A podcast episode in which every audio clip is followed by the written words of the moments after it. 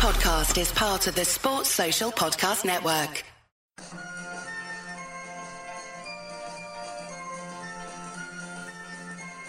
The Unholy Trinity Podcast. Three blues, three opinions, one Everton podcast. Welcome to episode 166 of the Unholy Trinity Podcast, brought to you in association with Sports Social, the UK's only dedicated sports podcast network, and also Fanatics.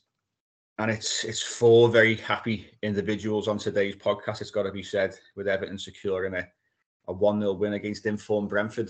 Probably a little bit out of the blue for many, um, but Goodison Park had its uh, its ferocious best. I've got to say yesterday, and delighted to say we've been joined by by Sean Lunt, who we're going to bring in very very shortly. Well, Pete, I'm going to come to you first because we, we were both there, and the most important question is, how good was it to have those sirens return before Z cars kicked in?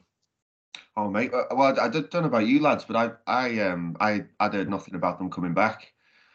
So you know you do you get a few flutters, don't you? You get a few tingles when when they play. And you know what I love about it as well? They, they give it a good go. It's it's not just a couple of sirens. They let they let it play for. It must have been like four, five, six repetitions before um before Z cars kicked in.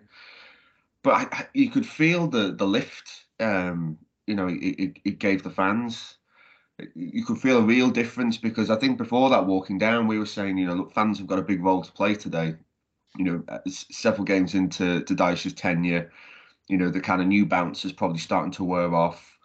You know, we're coming after a slightly disappointing draw against Forest, where you consider it on paper a half decent point away from home, but probably two points dropped uh, if you watch the game. So I, I, think it really helped just give the stadium a, a bit of a boost um, and get us all starting on the front foot. And then obviously, what happened after about thirty seconds was um, was even better. And what a strike it was from Dwight McNeil. It brought a wave, I thought. As you say, there was no uh, prior warning that the, the sirens were coming back.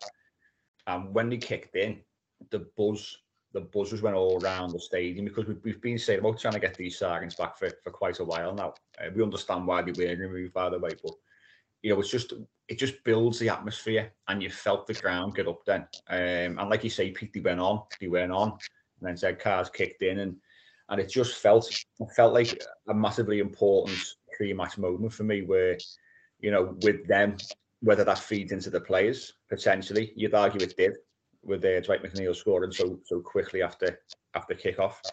Um, but it was great to get them back, and I think it, it sounds really daft, mate. You know, to, to people who who don't follow Everton, who, who aren't maybe aware of them, and it's they are so important. I think to building the, the pre-match atmosphere when it's been a little bit sluggish, sort of post post Arsenal, maybe post League, it's been a little bit sluggish. I think at times, but it was great yesterday to get them to get them back and and what a start. But but Sean, like like Peter alluded to there, you know, fantastic start to the game. Um, Dwight McNeil, obviously he's coming for a little bit of stick prior to Sean Dyche coming in. But then you look at, at I think since Sean Dyche has, has come in mind, yeah, probably one of our better players. Certainly a turn turn around in form for Dwight McNeil. And, and he's there on the spot, Sean. Isn't he? Great, great bit of football. Iwobi to the core, out to out to McNeil, a little touch, and fires the, the, the ball into the into the top corner. And uh, Richie deserves for, for a player who, like like I say, is, is turning around his, his early Everton career. Yeah, he's been he's been great, hasn't he? Since since Dyche came in. I think um, he knows what he knows what what to get out of him and how to get the best out of him. And I mean that goal yesterday is what everyone has been calling for him to do anyway. He'll he'll quite often get into them sort of positions and then fumble, stumble, trying to get it onto his right foot. And yesterday it was just I'm just going to hit to see what happens, and he, he gets something out of it. I mean, there's been chances like that against. There's the one against Liverpool where he got in the box, took a touch, then wanted another touch and another touch, and ends up losing it. There's been a few like that, so hopefully he's got a bit of confidence now because there is a player in there.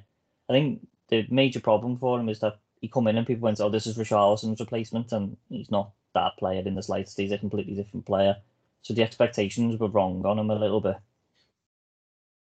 I to- yeah, I totally agree, and and we're still looking at that that Richarlison um, transfer now and looking at, at you know potential replacements not being brought in, but he was the one, I suppose. You look at him, Neil Maupay, and it was you, have let Richarlison going, he brought in these two lads, and, and I think early on he was on a bit of a hiding to nothing, but he, he certainly wasn't a key feature in, in Frank Lampard's system, really. Um, he got a little bit more time as, as as his tenure went on this season, but, but obviously under Sean Dyche, a manager who knows him, a manager who's, who's got that trust with him, and and a player then who fits ideally into the Sean Dyche system because defensively he's good as well.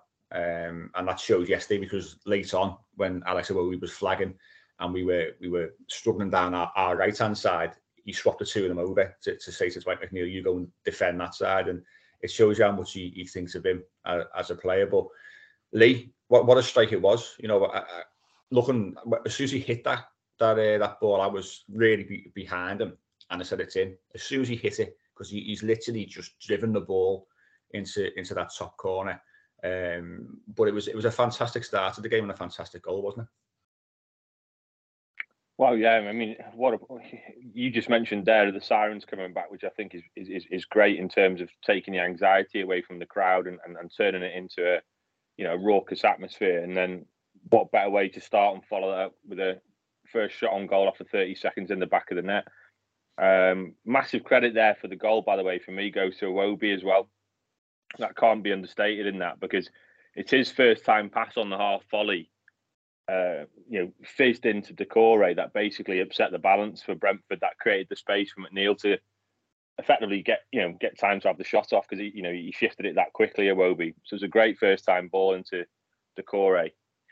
If you look at McNeil, he does that little trick every time, doesn't he? He goes to jink inside and then jink back onto his left foot. He does it when he's out wide as well to try and get a yard, and he did the same for the shot, didn't he? Sort of jinked it one way and then you know basically got the shot off and caught caught both the defender and the keeper off guard. I think the keeper wasn't set, was he? And by the time he dived, it was past him. So um, you know, massive, massive credit uh, for McNeil. I think uh, he's clearly one of those players, as Sean just said there. He's a confidence player. He's obviously got the confidence of the manager, um, and that's shown since Dyche has come in. He's thrown him straight in the team, to the detriment of Gray, actually, wasn't it? Initially, you know, and let's be honest, Gray's probably been one of our best players this season. I know it's not a high bar this season, but Gray, you know, Gray was certainly one of our uh, biggest goal threats, uh, and he's forced his way back in now. But um, you know, credit to McNeil there. He's, he's shown a lot of character. Fans are starting to get on his back a little bit, um, and you know, let's not forget as well. He's still only a young lad. You know, his, his name's been around the Premier League for a while with Burnley. Um, I think he's only was he 21, 22, something like that, isn't he? So he's, he's a very young lad. So really pleased for him. Um, you know, that, that's two of his goals now that have basically won his six points. He scored away at Southampton, the winner, what proved to be the winner as well, didn't it? Which was a vital goal now when you look at it in terms of the scheme of the league.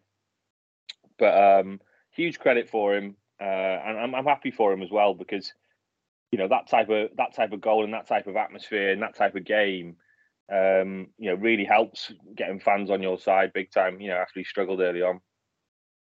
It does, it does, and you know, it, it must have been hard for him coming in. Um, I think with the price tag he was bought for, there was a you know, people weren't particularly too enamored with with how much we paid for him. Um, and like like uh, like Sean said, obviously he was on the back of Richarlison leaving, massive fans' favourites. Uh, people still calling for Richarlison to, to to come back now, and um, but I'm delighted for him. Um, and his upturn in form has been has been noticeable, and probably outside of Seamus Coleman, I'd say they've been probably the, the two best best players in terms of performance levels under under the new manager. But but the first half in general, you know, we, we move on from the goal. There was chances galore, wasn't there? And we'll come on to the to the disallowed goal in a minute, which was another farcical decision. But you look at the chances we created, Pete, and that that was I thought that was quite telling, wasn't it? Because we've obviously early on when, when Dyche came in, it was very much the concentration, which is still there on set pieces, obviously your corners, your free kicks, and, and trying to cause havoc there, which I think we did again yesterday in, in, that first half. But we played some nice football, didn't we, to actually get in to, to create those those chances. And obviously the Iwobi one comes from a corner. Um, Onana's got to do better where he's got a, a goal which is wide open and he fires it, he fires it over. But Everton are starting to to cause problems in, in open play as well. Definitely, yeah, and you know it's nice. Um, we'll, we'll talk about the second half in in a minute because the second half was very different. But it's nice to see us get a goal and at least in the first half, not not just sit back on it. You know, we kept pushing and we continued to be aggressive. And I, I think Brentford really struggled to know how to handle us. And when we, you know, we, we haven't got a true centre forward or when we haven't got Calvert Lewin in that side, I think that's quite the statement, really, in terms of how well we played. You know, I thought we played quickly. I thought we played the right passes. Um, I thought it was, you know, the good transition to play. We weren't just looking to kind of overload one side. I mean, the goal kind of came from that, didn't it? Started on the right and then it ends up on, you know, on the left. We move it quickly, but it's it's just those little moments of quality, isn't it? Um, and you know, when we look when we look at the balance of our midfield, you know, uh, arguably Dwight McNeil aside, you've not got goal scorers in there, have you? You've got you've got very different types of players. You know, players that work hard, are organised, that look to kind of break up break up the play and then get going again quickly. You know, you'd say we've got a midfield of you know of real athletic players uh, rather than you know what what you might call like you know technical footballers. And you know, I'm not pining after a a, a number ten, so to speak, but I think when you're so reliant on getting goals from other areas of the pitch, it, you know, we talked about it before on the podcast. It does put extra extra pressure on those players, and it's just those fine margins, isn't it? Like you say, the Onana chance, he's um, you know he's really off balance. He's just tried to kind of hook his foot over it, and I think it's taking it both sl- slightly over and wide. But you'd probably say, you know, it's the kind of chance that you'd expect a Premier League footballer to to put in the back of the net. Um, and little bit, little moments of decision making. I mean, I thought what Sean said a moment ago was was spot on. Really, that there's, there's been times in other games where you know, we we've maybe just not made the right decision quickly enough. And it, it was nice to see uh, when that ball came out to McNeil, just got it under control really quickly, shifted it out of his feet and panned it in in the top bin. Um, and I, I don't think we've seen quite enough of that ruthlessness. And you know, hopefully it will it will come over time. And you know, I've I've shared my view on this on the pod before. I think when you get a striker in that team, an out and out striker, I think it will probably have the opposite effect. It'll lessen the, the, the pressure on those players and we'll probably start to see them um, picking up another kind of one or two goals each, which I, I think will happen. Um, but I was really impressed with the first half, and yeah, we, we could have easily been two or three up. I know we'll talk about the the disallowed goal in a moment, but no, I, th- I think you're spot on. I think the the question for us is how do we continue that into into second halves? Um, I know we can't play like that for, for 90 minutes because you know that that that's a fantasy, and we'd be beating every team five 0 every week if you know you, you you play 110 miles an hour like that. But I, I think that there's not enough moments like that of, of how we approach first halves in the second half of games at the moment for us, and it's bringing a lot of pressure onto us. But I know we're, we're going to come on to that in a little bit. What, what are you on about, Pete? Panning after a number 10? We need a lazy number 10 in there. not, not in a Sean Dyche team. You know, I love a number 10, Pete. It's a dying art. It's a dying art in the modern game. Yeah, it, it is, and then certainly not, not not for a Sean Dyche system. So you'd, you'd have no chance of getting in the eleventh side if you had uh, if you were twenty years younger. That that's for sure. But 20 I think years. you know from a, a chances perspective, it was that that first half was fantastic to see us cause so many issues, and we, we mentioned the the Iwobi chance from obviously a set piece where he scribbled and the keeper saved it. Onana, mind Gray driving at the defence on, on on his left foot, put it near post, saved by the keeper's legs. You know, it, it's good, and it was good to see us be a real attacking threat, be the better side. Because Sean, I, I can't remember in that first half Brentford really creating anything whatsoever. There was the one cross from the wide position where where Toney got ahead of his marker and and his header went went, went well wide. But but Brentford weren't, weren't really a threat, were they? No, and that that was a credit to Everton. Really, I, I saw a, a Brentford fan tweeting that it was um they were one of the only sides Everton one of the only sides that have really physically beat them this season, like fight uh, for intensity and fight for the game and stuff. And that was a credit to Everton in that regard. But I think it's it's part of Sean Dyche's idea is he knows he probably can't get 70, 90 minute performances out of this team, but he can get a good half an hour in the first half. And if he can get that if he can get that goal in the first half, you know, first 30 minutes, first 20, first 30 seconds yeah, then you're giving a platform to work on because this team aren't really good. Well, they did hold out yesterday, but they're not, they, it's going to be a struggle. And if it goes into the second half and it's nil nil or you're one nil down, you don't fancy this team getting themselves back in. But if they can win that fight in the first half and you know you get the crowds up at Goodison as well, and it's exciting, and you get chances. They've got a chance then. So I think we were talking about the, the second half performances aren't as good. I think that is actually part of Dyche's plan at the minute. If I can get Everton in front, you know, one or two, he fancies us then. If we've got to chase a game, he doesn't fancy us. Yeah, no, to- totally, totally agree with that. But we've got, you know, we can't forget, by the way, Brentford were, say, we were 12 unbeaten, the longest unbeaten run in the Premier League before yesterday, in fantastic form. I think they've won six of those games. Um, you know, they're, they're looking to qualify for Europe. They, they beat an impressive Fulham side last weekend as well. All those factors taken into account for Everton to come out and obviously, yeah, we won the game, but give that first half performance, I think is a credit to both the minds, yeah, and the players. But I think that that, that early goal would have relaxed everybody. It certainly relaxed the ground. It certainly seems to relax the players. They they were comfortable knocking the ball around, playing the football, creating more, uh, more opportunities, and that that in, that intensity was was was definitely there.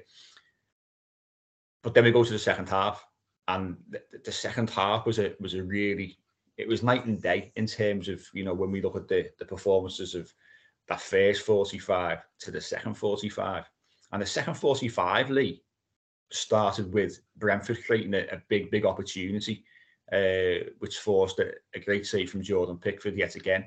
Um, and and that was a warning for, for what was to come. But that's a bit of a concern isn't it? Without trying to be sort of too downbeat when you look at forest last week as well Evan I thought, first half. Deserved to go in 2 1 up. Um, we dropped off second half.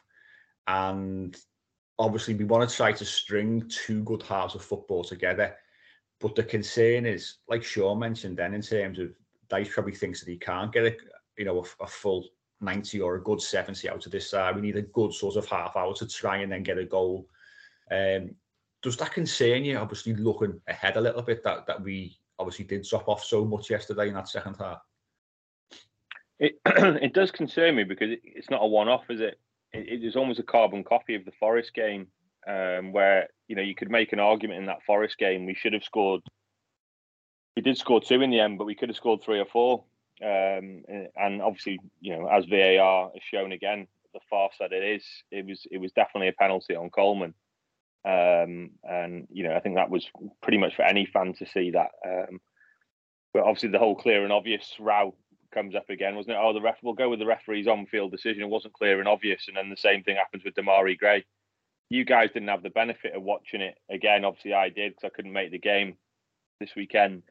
Um, but you know, it it wasn't clear and obvious the error uh, by the referee, and, and you know you, you, can see it from the still images that no doubt you guys have seen since it's clearly hit Gray from you know a yard out, point blank, uh, high, high, up on the, as as Dyche called it, the pec, um, and then obviously it went into the net. So it, sh- it should have been given really, and and that would have really, you know, made us feel a lot more secure with the you know going into the second half. But yeah, going back to your point, I, I, I do worry, and I've been sort of thinking about is this a tactical thing like Sean just mentioned? Then is Dyche deliberately going look? Let's just go hell for leather first half, try and get that first goal, and then just hang on to what we have. Maybe it is. Maybe it is a tactical thing because you know I, I asked you guys off air. Then you know, as soon as we kicked off, did we drop? Did we drop to the 18 yard box straight away from the kickoff, or were we forced back? And obviously, you know, both yourselves and Pete said you know it's a combination maybe of that, and then and then obviously uh, Thomas Frank who let's be honest, is a really astute manager making a few little subtle changes that uh, allowed Brentford to have a you know a little bit more of the ball. I listened to Thomas Frank's post-match interview, and it's quite interesting. He's always been very complimentary of Everton, but I do like him as a coach anyway. And Brentford are a testament to him. But um, he he basically turned around and said it was a game of two halves and we deserved a point. Well, there's possibly an argument to be made for that. Um, and you know they certainly created you know a few good chances in the second half that save you're talking about from Pickford, you know, uh, from Henry was a hell of a save, wasn't it? Uh, you know, covering his, his back post. So it is a bit of a worry, Mike, for me. Honestly, it really is because we can't we can't be going into games and trying to see out for 45 minutes. You know, I mean, Carlo famously would try and do it maybe for 10, 15, wouldn't he? And bring on the sort of third centre back. And you know, at times in that second half, we were just having aerial bombardments into the box he was crying out for subs, wasn't it? And the subs thing worries me. He seems to wait ages and ages to make changes when we're clearly flagging in terms of legs, and that's a bit of a worry. Uh, you know, I know he looks at the bench and it's not exactly littered with talent, but you know, was, it was crying out to bring on like maybe Amina in there just to win headers because they were throwing everything in there. And certainly when Onana went off and we lose a bit of height in there as well, you know, and, and um, second half commentary, they had McFadden on the commentary, and at one point, uh, um, Brentford had a 10 minute spell of 88% possession, and Ben Mee was actually like a third striker in the box mm. during open play. You know, it wasn't just on set pieces they were just leaving Pinnock and um, and uh, the other lad there, the back at, at Henry, with with Demarai Gray, knowing full well that we weren't able to get out. So you know, on another day, you know, as well as Tarkowski and, and Keane were brilliant heading everything, you know, tackling everything. If you're just trying to defend your edge of your box like that, it, sometimes it can just take the wrong the wrong bounce of a ball or a deflection or you know, luck, was on our side a little bit yesterday, but against Forest, it wasn't, was it? You know, the, you know, Forest managed to get a goal, a well taken goal to make it 2 2. And the problem you have there, I think if Brentford would have scored with maybe 10, 15 to go, they've got all the momentum then. And then you know, it's hard to then turn that round. As an argument, they maybe could have gone on and got a third. So, as well as Dyche has done since he's come in, and he's really organised us, he's got he's got the players running for him. A massive credit where that where, where you know where, where that is the case, but it does worry me that because you know you can't be seeing out games for you know 40 minutes and things like that. You just, you just can't. It's, it's it's asking for trouble and you know we, we we got away with it yesterday, but on another day, like I said, you know if they'd have got a goal, I'd have been worried for us. But on the on the points of the, the disallowed goal, obviously Demarai scores a goal for handball. Looks looks incorrect. It's been on the telly again then as as you've been talking, Lee, and it just looks like he's if anything, it's the upper it's the shoulder which is above the, the t-shirt line or whatever they use nowadays to to decipher that. It's come on him really, really quickly. Um, but on that point, Pete, that was the 43rd minute that when when that happens. If we go in at 2 0 up, then you know the players go in with that confidence again. Um, they're riding high. They've got a couple of goal buffer, and, and they feel obviously much better about themselves. Does do you think that that plays into the mind of the players yesterday in terms of it should have been or could have been 2 0. It was only 1 0. You know, does that impact the, the start of the second half and then obviously how the second half played out? look, look, obviously the professional football is at the highest level, but you know, of course, you know, of course, it must have um, have played some role. Not not only in you know in Everton, but in in Brentford. You know, you're Brentford. You go in go in at half time and say, look, it's only one. We could have been two down there. We we get a goal. We're back in this. We get a goal. We can win this. So yeah, absolutely. Um, and I look, the, the players will know themselves that you, they've got to accept the decision, but the, the, the, players will know that you know that that's something that's that's gone against them. That um, you know, particularly as the you know the, the, referee and the officials on the pitch haven't um, you know haven't signalled or uh, haven't blown for it. So yeah, you know, maybe you could make an argument that that has played a little bit of a role in maybe what's happened when we, we've kind of come out in terms of the second half and you know maybe we've sat back a little bit more gone a little bit too deep and then maybe it's given Brentford a little bit of a lift um, I, I, I do completely agree with Lee's points there though about how we seem to be approaching second halves and how sustainable it is and it's probably a little bit of a toxic mix at the, at, at the moment as well in terms of the, the, the changes that Dyche has or hasn't got available to him. I know some fans have some fans I think would like to see um, you know several changes, but you know again it's it's not championship manager is it or football manager I, I, think in in the real world the more changes you make the more it kind of destabilizes and destructures the the team on the pitch um, but you know it, luckily it, it, it didn't go against us or cost us the game but we joked about it when VAR came in I, have not looked at the stats, but you know, I, would put some money on uh, Everton being the team, or at least being in the top three of teams that VAR is disadvantaged the most. Because whenever we talk about VAR, it just always seems to be something, you know, absolutely daft that goes against us. I mean, how how that can be handball, and the one with Rodri last season wasn't a handball.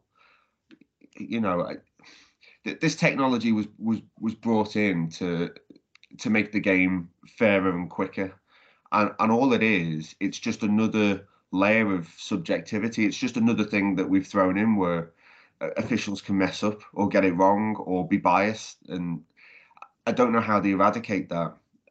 But you, you know, you, you just hope over the course of the season one doesn't go against you that you know really really badly um, you know cost you where you you know it, it does lead a, you know a, team to relegation or to you know to miss out on a European place or a trophy or the the, the, league. Um, um, maybe it probably won't happen to to any of them up at the top, but you know what I mean. It's I don't know what the solution to that is, and it just feels like it's going to roll on and on with VAR, but it doesn't seem to have uh, achieved what they they brought it in to achieve.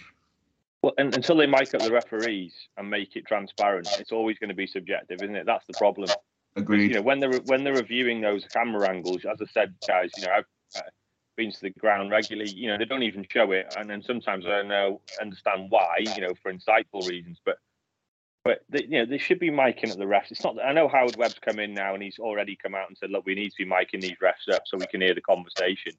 and that, that that's a hundred percent they should be doing it. You know, how, how many angles have you seen that goal disallowed from? So what they did, they showed it from the side angle, yeah, which then it you know which is what the camera angle was for TV, and then they showed it from from the you know front on angle, and what they were doing, I think they were then trying to establish like it didn't hit him on the left arm, like Mike said, it was more on the t-shirt line, almost on the pec. But then they were then trying to see if it then rolled onto his right arm and then kind of like dragged it into the net. But the thing is, it's like Dyche in the post match. It was so close to him. It's not as if he goes, right, if I stick my hand out here now, it's going to go in. You know what I mean? He's just based, they've kicked it into him. So, so at the end of the day, you know, it's, not as if he's used it as leverage to get the ball into the net. It's just hit him and, and it's hit him high up on the chest. So, you know. Have, have you seen one with lines? No, they've not done anything with lines. They've just tried to show it from two different camera angles. The point I'm saying. So that, but, but that's something I don't understand because you know, other handball decisions, they, they bring the lines out, don't they, to find the so-called t-shirt yeah. line? Where, where, are the lines? Apart from inside the official's head? I, I, just think at the end of the day, the, the official line always, isn't it now with VAR, is it has to be a clear and obvious cock up by the referee, doesn't it? You know, I mean, has the referee not seen this? So you know, if the referee disallows it, there's every chance then that VAR going, well, we'll go with your on-field decision there, ref, because we can't really tell from the cameras. But when the referee gives it, and then you know the VAR official then has to uh, find evidence to really overrule it, going well, it's definitely a handball. We can clearly see it's a handball, and you know it, it's not clear and obvious. So, so you know it, this is where they're really cocking up and making making a mockery of themselves with this, because they should be able to say, well, look, we'll go with your on-field decision there because we can't really tell where it's hit Demarai. You know what I mean? And, and even the way, look, I know players are going to run off and celebrate anyway, but you know you can tell if a player is sheepish you know what I mean? And and I think Demarai, I know obviously there wasn't a big kickoff afterwards, but they don't help themselves massively with this. They really don't. You know, and, and the sooner they get them mic'd up, it takes that subjectivity away. Then, because then if they can hear them saying, "Look, turn the camera angle on, let's see it straight on," "Look, we're thinking maybe his right arm actually." Well, is that definitely clear? Well, we don't know. You know, that's the conversation we need to hear. And the ground needs to hear that as well, not just on TV, by the way. The ground needs to hear that because you know at the end of the day, you know football. I know it's become a TV sport nowadays with all the money in it, but you know at the end of the day, it's it's still a game for fans to go to. They need to know what's going on, and it, it's still it's still utterly farcical. And you know we seem to get it worse, you know, get it wrong more so than other leagues in Europe as well, which drives me mad. But the point is, like Mike said, you know, it, it, it would have been 2 0. You go in at half time, you're thinking, well, they're going to have to score three now protecting a two goal lead, obviously, you know, with, with the way Dyche sets up, you'd fancy us. Uh, and they, you know, half an hour into the second half, they still haven't scored. They're probably going to lose a little bit of interest as well. So, anyway, the point is, you know, we got over the line. But on another day, if that would have cost us, I think it would have been, you know, it would have been World War Three. And we're already, we're already kicking off at um, at the referee association at the minute. Anyway, about so many things. But luckily, it didn't affect us. Um, and we'll, and we'll take the points. But going back to your original point, Mike, it'd be interesting what you think, Sean. Actually, I know you mentioned there where you think it's definitely the way Dyche is setting up here. Um, do you genuinely think it's a conscious thing that he just goes right? Forty-five minutes, we're just going to protect what we've got, Sean. I don't know if it's a case of we'll protect what we've got for 45 minutes more a case of we haven't got enough in the tank, maybe ability wise, fitness wise, I don't know, to go like we were for the first half an hour, 45 minutes for a whole game. I mean, there's, there's very few sides who could do that anyway, but Everton definitely aren't one of them. And I, I think he thinks there's not enough in there in the squad for them to maintain that sort of thing, you know, and go make it 2 0, 3 0, 4 0, whatever, whatever it is. So if they get a goal and the one nil up, he probably has a look and sees Onana's flagging a little bit. Doucouré starting to get out a bit gassed, you know, McNeil's looking a bit knackered on the wing, so's Iwobi. Let's drop it off, let's lose a bit of that intensity and try and protect what we've got rather than, you know, going gung ho and then Brentford go, right, well, we've got you know. Because I think it is also a case of the players he's got in the squad, it means he hasn't got a plan B. So once aside, like Brentford, who were very clever, they are Frank's a very good manager. They've, they've got clever players. They've got a good system. Once they work out, all right, we know what you're doing now. You're going to go direct. You're going to go right at us. We'll play around you. And you started to see that in the second half when Brentford get the ball at the back. Everton had pressed them a little bit, and they'd ping it round a couple of passes, and then it'd be a long ball, and they'd be in. So I think there is a there's a an acknowledgement from the management definitely that there's not enough in there for him to get Everton playing like Lampard probably wanted them to play, where you know it was we'll keep the ball, we'll pass it around, and we'll try and be clever with it. Dyche knows there's going to be times where we need to suffer, and that's probably the way to keep us up. It, it's funny though, isn't it? Because you know, p- people around me, you're probably the same. Um, p- people scream to make changes, don't they? Because uh, you saw Brentford a couple of times yesterday. I think they made a double substitution twice. Um, they made four or five subs over the course of the game. And the same, we, we discussed this about Forest last week.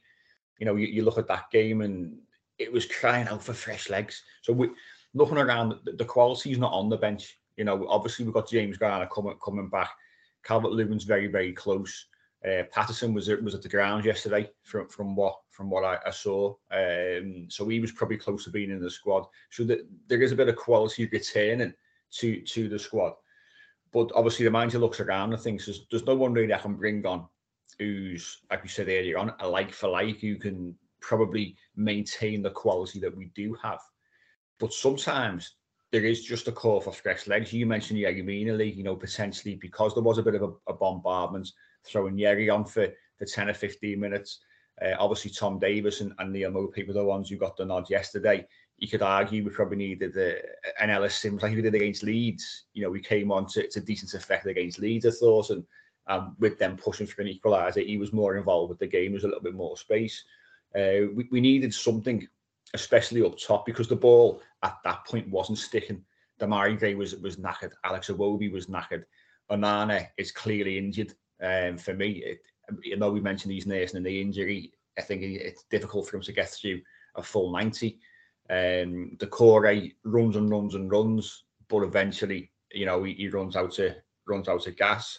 So we just need sometimes to make a change just to bring us some some more energy onto the pitch because that that that can be the difference in in winning three points and, and, and dropping a couple of points and seeing the game out. Just having someone, you know, two or three players who can come on, you can you can press, you can harry, you can then look to look to maintain and manage the game effectively to to make sure we, we, we get the three points. I don't, I don't know what you think about that. Um, yeah, no, I know. I, I, totally agree with that. And there's an argument to say, and I thought about this during the week. There's an argument to say you should have brought on a, another another defender when we were under the cosh against Forest as well. Do you know what I mean? You clearly see they were having the upper hand again second half. Uh, I know they didn't. Pickford wasn't called into action a lot, but we certainly weren't carrying a threat going the other way. And I keep on referring to it, but you know, do the Carlo sub, then bring another centre half on crowd. I think if you bring another centre half on, crowd the box out there. There's, I know we lost the ball in transition, but then you know we've got so many bodies still behind the ball. Does Johnson get the space he needs then in the box? Uh, you know, just to score that lovely finish with his left foot. So, yeah, I mean, look, who, are we to question him? He's done well since he's come in. He's clearly got a style of play. Um, you know, and you know, going off Sean's point, I do agree with that. You know, he clearly knows now we have to score the first goal uh, in order to, to, to effectively have any chance of winning the game. And you know, you look at Villa the week again, similar sort of performance, wasn't it? Again, arguably the better side, arguably looked like the side that was most likely. And then unfortunately, we you know we um you know we concede the first goal to a penalty. We score that first goal, we probably go on and beat Villa as well. So it, it's clearly you know he, he clearly sees uh, where the strengths and weaknesses are with the team. But I do think you know I, I jokingly said on Twitter the other day, you know, Dyche has never managed since we've had the five subs rule. Does he still, still think we've only got three subs? Yeah, you know I mean, so um, I do, I do think you know, there's an argument to say as well. James Garner was on the bench yesterday. Um, he's played quite a few minutes in the 23s to get back at it. There's an argument to say, you know, why not bring him on for 10 minutes either? Let's see what he's got. You know I mean, he's clearly got legs because we've seen him in the little bits we have seen of him. He likes to get put a tackle in. He likes to get around the pitch. He's clearly a good passer of the ball. He likes a shot. You know, personally, I'd, I'd, probably prefer him to come on instead of Davies. I think most people would probably agree with that because Tom can be a bit of a liability with his decision making. Um, but yeah, you know, look, at the end of the day, we got over the line, but I, I, I, the reaction would have been very different, wouldn't it, if we'd have conceded whilst trying to defend like the Alamo. Um, and if we'd have conceded a goal, then it would have been another draw and potentially another two points dropped, like against Forest. I think we'd be having a very different conversation right now, wouldn't we? Yeah, we, we would. We would. And, you know, we, we mentioned the chances that they had, obviously, the Pickford save, and there was one. Dwight McNeil cleared off the line when Pickford's come out for a corner, missed it, and um, it's going towards towards goal. And luckily, I think at that point we had, we had two men on the post, which is a, a thing you don't see very often nowadays. That takes me back to Sunday League football, that one, having, having you two men on the post. But luckily we did, and Dwight McNeil was there to, to clear the ball. So, you know, they didn't have a raft of chances. But when when a team, as you mentioned there, over 80% possession in a 10 minute period, the pressure builds and, and you're likely then to, to crack you, you know, you, are giving them more opportunity to create at least one chance to, to score a goal. But, you know, we, we the positives are we, we, we saw the game out. We, we beat the most informed or one of the most informed sides in the Premier League aside. They were, they were got quick players, they're dangerous. You know, you've got inf- an informed striker in, in Ivan Toney. Um, surprised he didn't win a penalty. He was close at one point, wasn't he? Was edge of the box where they got they got a free kick. Um, but it, it's a fantastic win and one maybe many Evertonians didn't expect to get. So you know when we're looking down the fixtures and we're looking at where we're going to pick up points, many saw that as, as potentially draw as as the best outcome. We've picked up three points, and like I keep on saying, you know, it doesn't matter who we play, it doesn't matter who anyone plays, as as Bournemouth showed yesterday you know, Liverpool beat United 7 0 one week and they get beat by who were bottom of the table, Bournemouth yesterday. So it doesn't matter. Sides are going to win games, sides are going to lose games in and around us. We're going to do exactly the same. Um, we're just going to make sure that we we, we do more in, with our with our fixtures that, that are remaining. I will say I was, and all of us were in unison with this. I, you know, Toney with you know admitting to this betting scandal, um, you know, should have been banned uh, before they played us. But now they're playing Southampton next. I'm all I'm all happy for him to play. By the way, now until, until, no, until the end of the until the end of the season. Now we've played him and he hasn't scored against us like he usually does. You know, I'm happy for it to wait until the end of April. Um, Listen, but no, there'll, no, be, there'll be a ban. There'll be a banning coming this week. Don't you worry about that. Yeah, before Southampton. But they, they, you know, Frank's already come out and said he wants a reaction, so hopefully that's in our favour when they play Southampton in midweek. Um, but no, Mike, you're right there. I think you know um, Toney's vital to the way they play as well, isn't he? And, and he, you know, I thought we marshalled him really well yesterday on the whole. You mentioned about that header chance he had in the first half.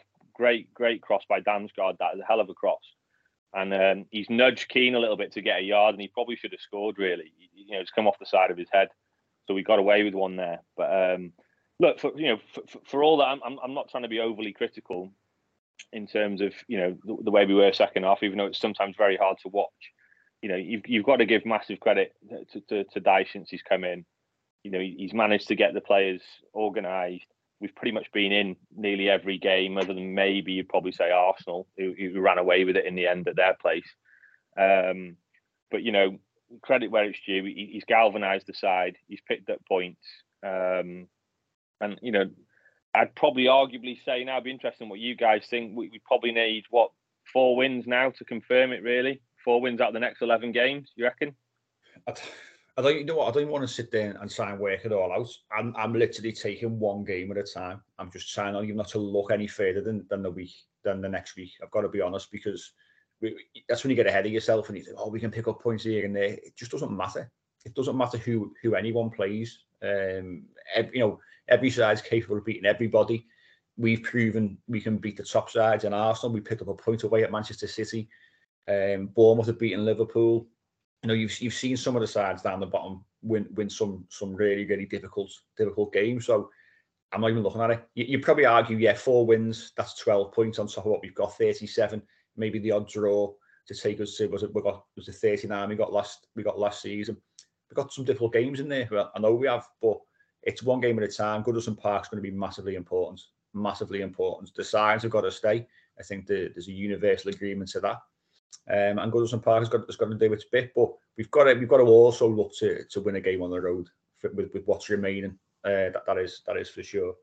Um, but don't come. The, sorry, I suppose the I suppose the hope is we're owed one by by by uh, VAR now, so we might get a decision along the way, and I think row, row, row more than one. Row more than one. Yeah. So I wrote about uh, about twelve points here this season now on the back of VAR. But you're right.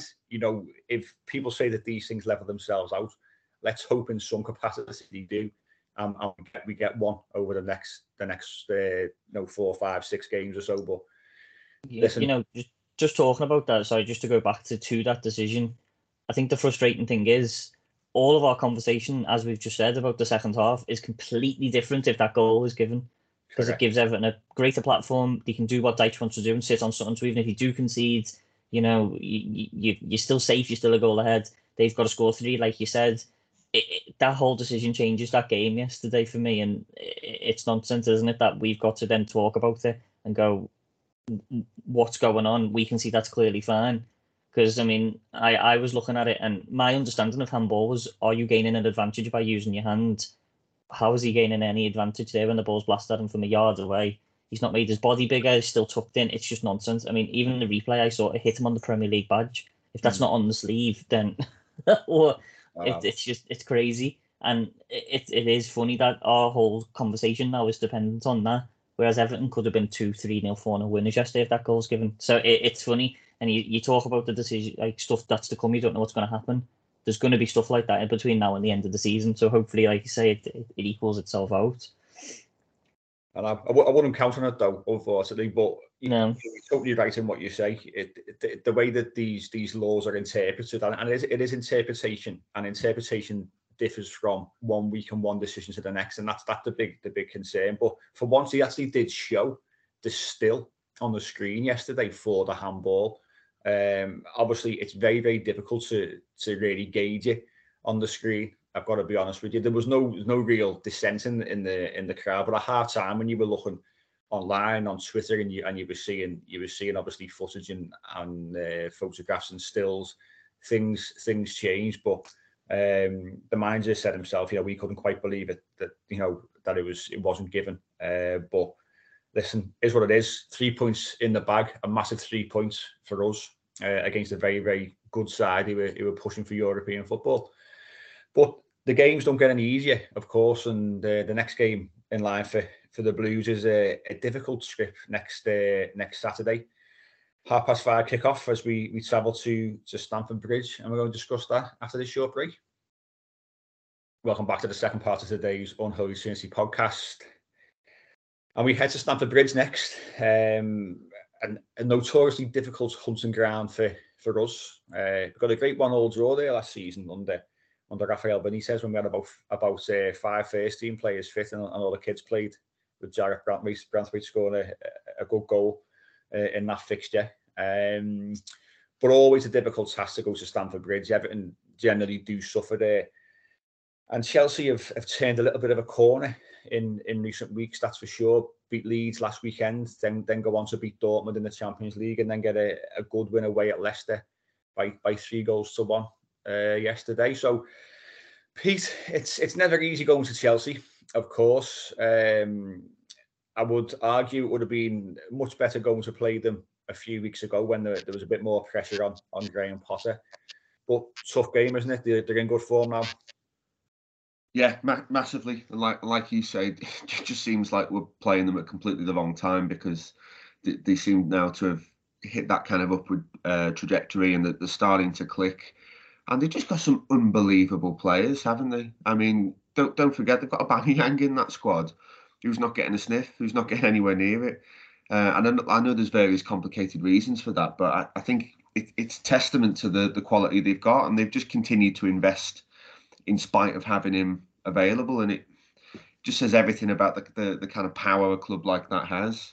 Um, I, have watched several of the games that have been on Sky. I watched them against West Ham, and they could have been about 4 0 up in that first half. And I think even when they were losing games, they, they weren't playing badly. They, they, were, you know, it was just that, again, small moments where things hadn't quite gone their way or, you know, goals disallowed. And I think that the moment they seemed to concede, that they, they would fold a little bit whereas they seem to have a little bit more steel now. And I, th- I think that Champions League win for them was absolutely massive um, because that you know that was re- uh, was a really tough game. And I think if Potter would have lost that, arguably he, he would have gone because he was like you say he was under an awful lot of scrutiny, but. He seems to have got a big response from the players. Um, I mean, that that João Felix lo- looks like the real deal. I don't think we've seen the best of him yet. Um, he looks like a really neat, clever footballer. Um, of course, uh, I, I, can never say his name. That is Mudryk that, that they bought from. Uh, Mudryk, yeah. yeah. Lee's, Lee's favourite player. Yeah, but uh, but again, you know, from, from the, the, snippets you see of him, I know that they're trying to manage his minutes, but looks like the real deal. Looks like he's he's going to be a real player for them, and it'll be a really really tough game. Um, you know, we'll we'll need probably a lot of luck. We'll we'll need to you know start the game well um, and I think that the worry is our legs, isn't it? I, I, think the way that we've been having to approach games and set up has been so aggressive um, and, and, you know so full on. You can see it's starting to take a bit of toll on the players. And I think you made a really good point yesterday, Mike, about like squad rotation.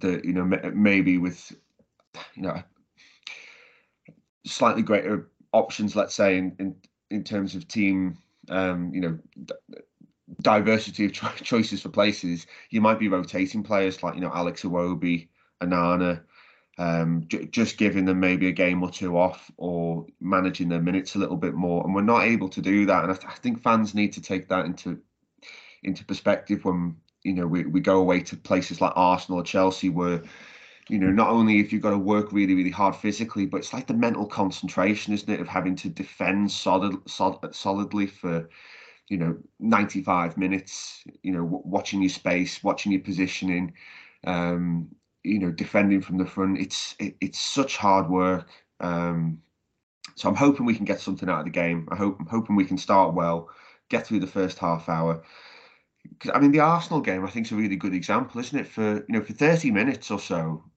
we, you know, we were great. You know, I think we we make, we started to make it really difficult for Arsenal, and it's it's just the kind of one or two lapses of concentration or that and that's all it can take isn't it? If you give these teams a moment and they get ahead you, you can be in for a really difficult um a really difficult game. So you know let, let's hope that things things unfold kindly for us. Comes down to quality doesn't it pete? I mean we, we shut arsenal out for 40 minutes. They didn't even test pickford really in that time.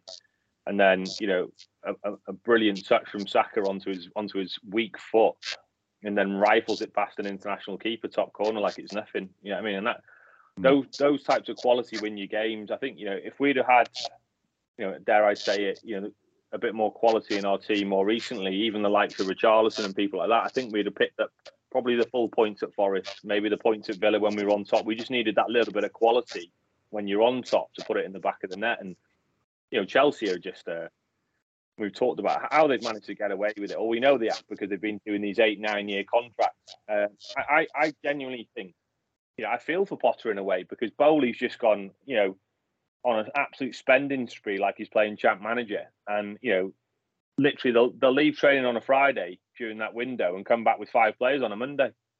You know what I mean? It was, it was absolutely unbelievable. And, um, you know, he, he's now starting to get a bit of something out of them. But you know, you watched that Leicester game yesterday, and I've seen bits of it. And you look at the stats. You know, Leicester had nearly double their xG. Leicester would need three xG compared to Chelsea's, and Chelsea obviously ended up winning three one. So, you know, don't don't look into that and think you know they've gone to, to Leicester and absolutely hammered them. They haven't. You know, I mean, Le- Leicester, you know, should have probably got something out of that game, and they were unlucky not to.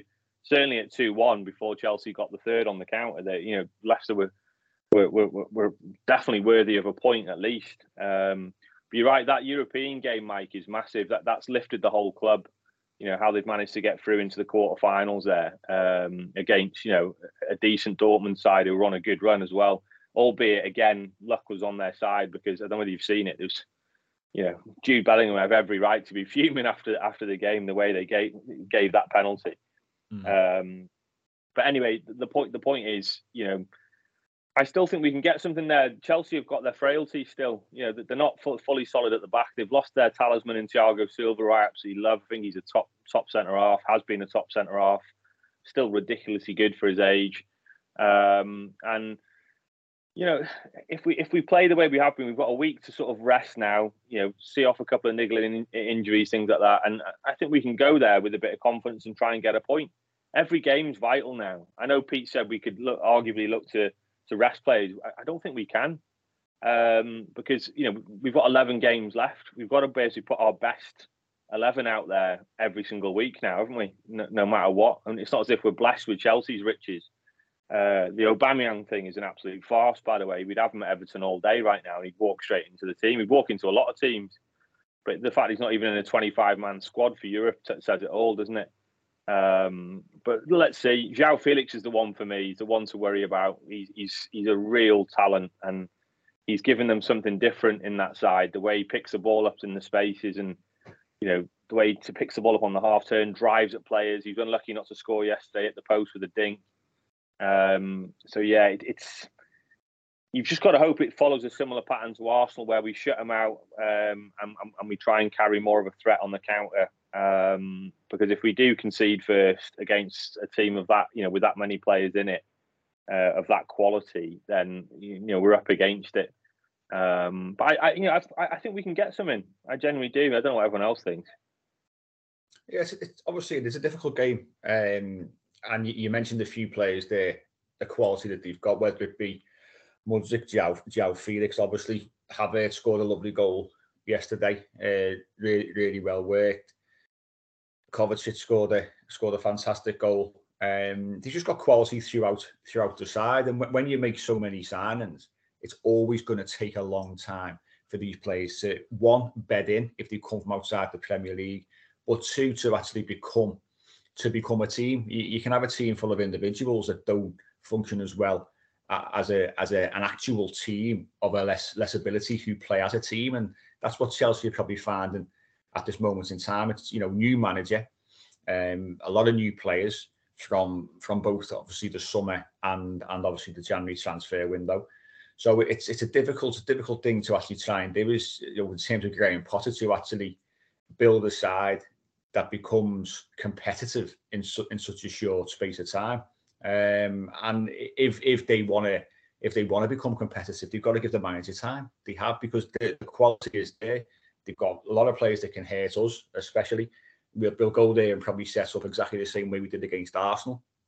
Um, like we said, you know, the first sort of 40 minutes or so, Everton were fantastic in that game and did everything the manager wanted, but then capitulated and, and went in went in 2 0 down at half time. Um, but it, it's going to be going to be a really difficult difficult game anyway. Um, but but Sean, what, what what are your thoughts? Have you got a the, the confidence that Lee Lee has where he thinks maybe we could nick a point there?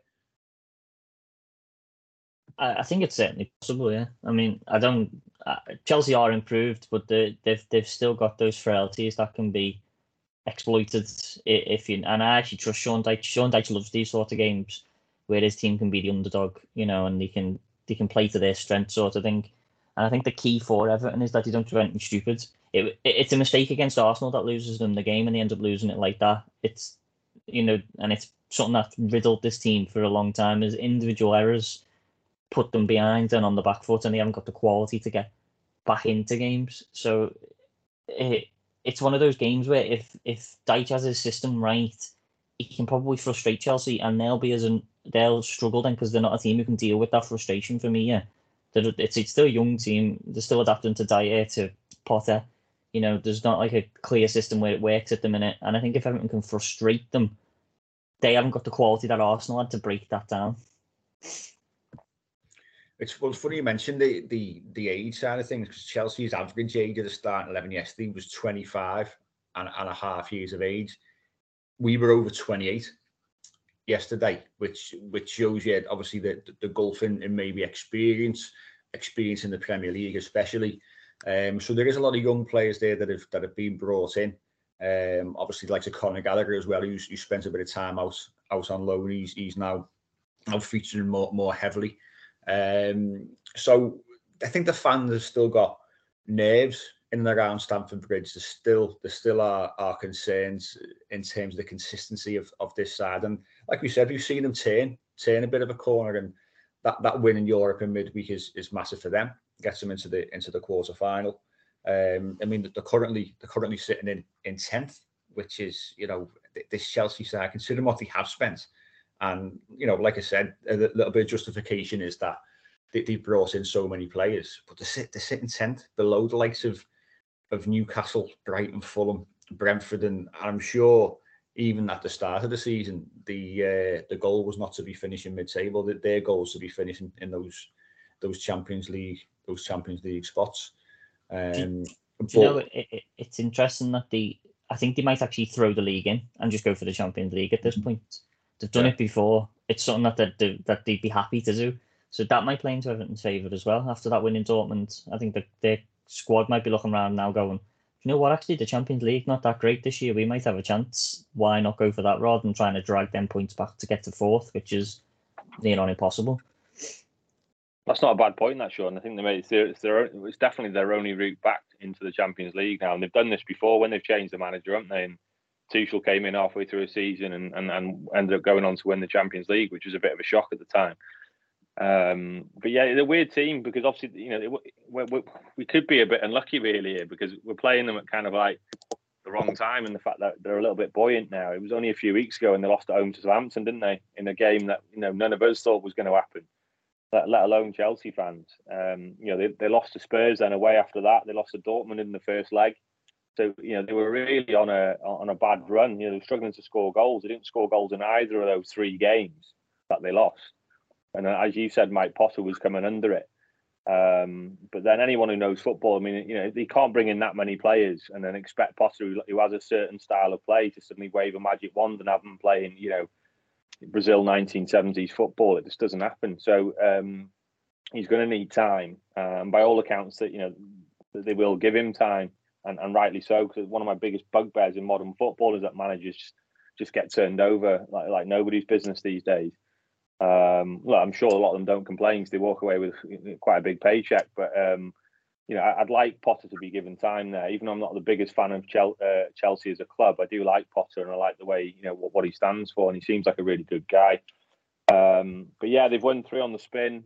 Uh, that that Champions League game uh, to get to the quarters will massively lift them, and it showed that against Leicester. That that's definitely a game they would have lost if they, you know if it was a few weeks before on that run.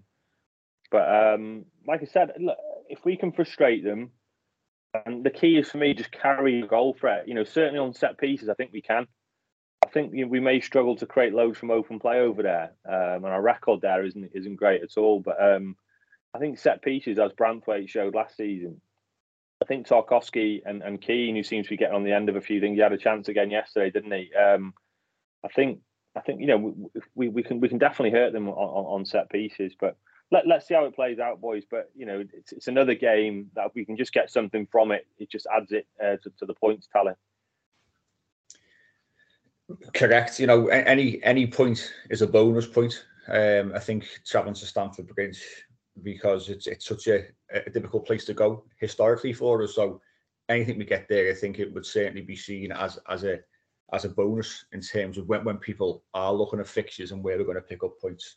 I think a point there would be would be really, really helpful and, and a, a really, really solid performance, to, to be honest. But let's let's finish off with a, a round of uh, predictions if we can. Pete, what are you saying? Chelsea next week, half five, Stamford Bridge. I'm going to go for a, an optimistic but boring nil-nil. I take it every day of the week. Sean, what are you saying? I think I'll go one-one. Lee, Hattiker draws. Yeah, I'm going to say one all as well. I think it's going to be a set piece. Um, look, if we can nab a win, I mean that'll be a massive shot in the arm. But I think it's a big ask, and the fact that, like I said, they seem to have turned a little corner recently. Um, so I'm going to go one-one as well.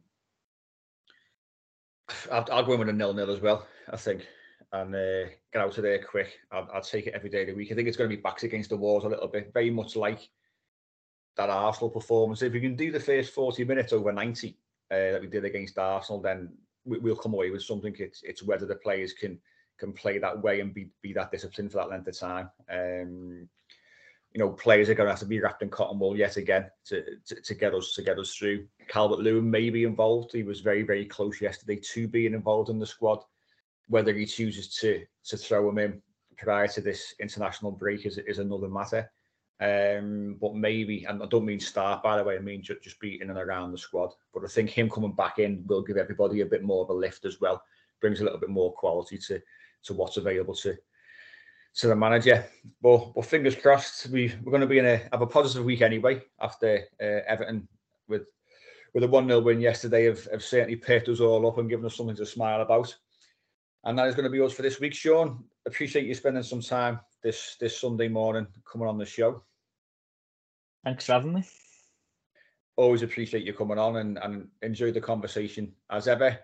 And we will be back ourselves next week. Lee, Lee's over in Turkey again. He's off doing his Judith Chalmers, Judith Chalmers impression, uh, trying to play like like Rory McIlroy, uh, play like Rory McGrath on the uh, on the greens over there. So we'll be without Lee next week, um, but we'll be back ourselves next Sunday, as usual, to look back on that Chelsea game. Uh, so we will catch you then.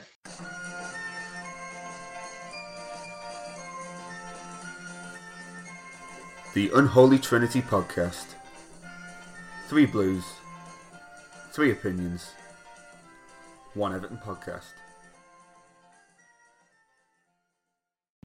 Sports Social Podcast Network.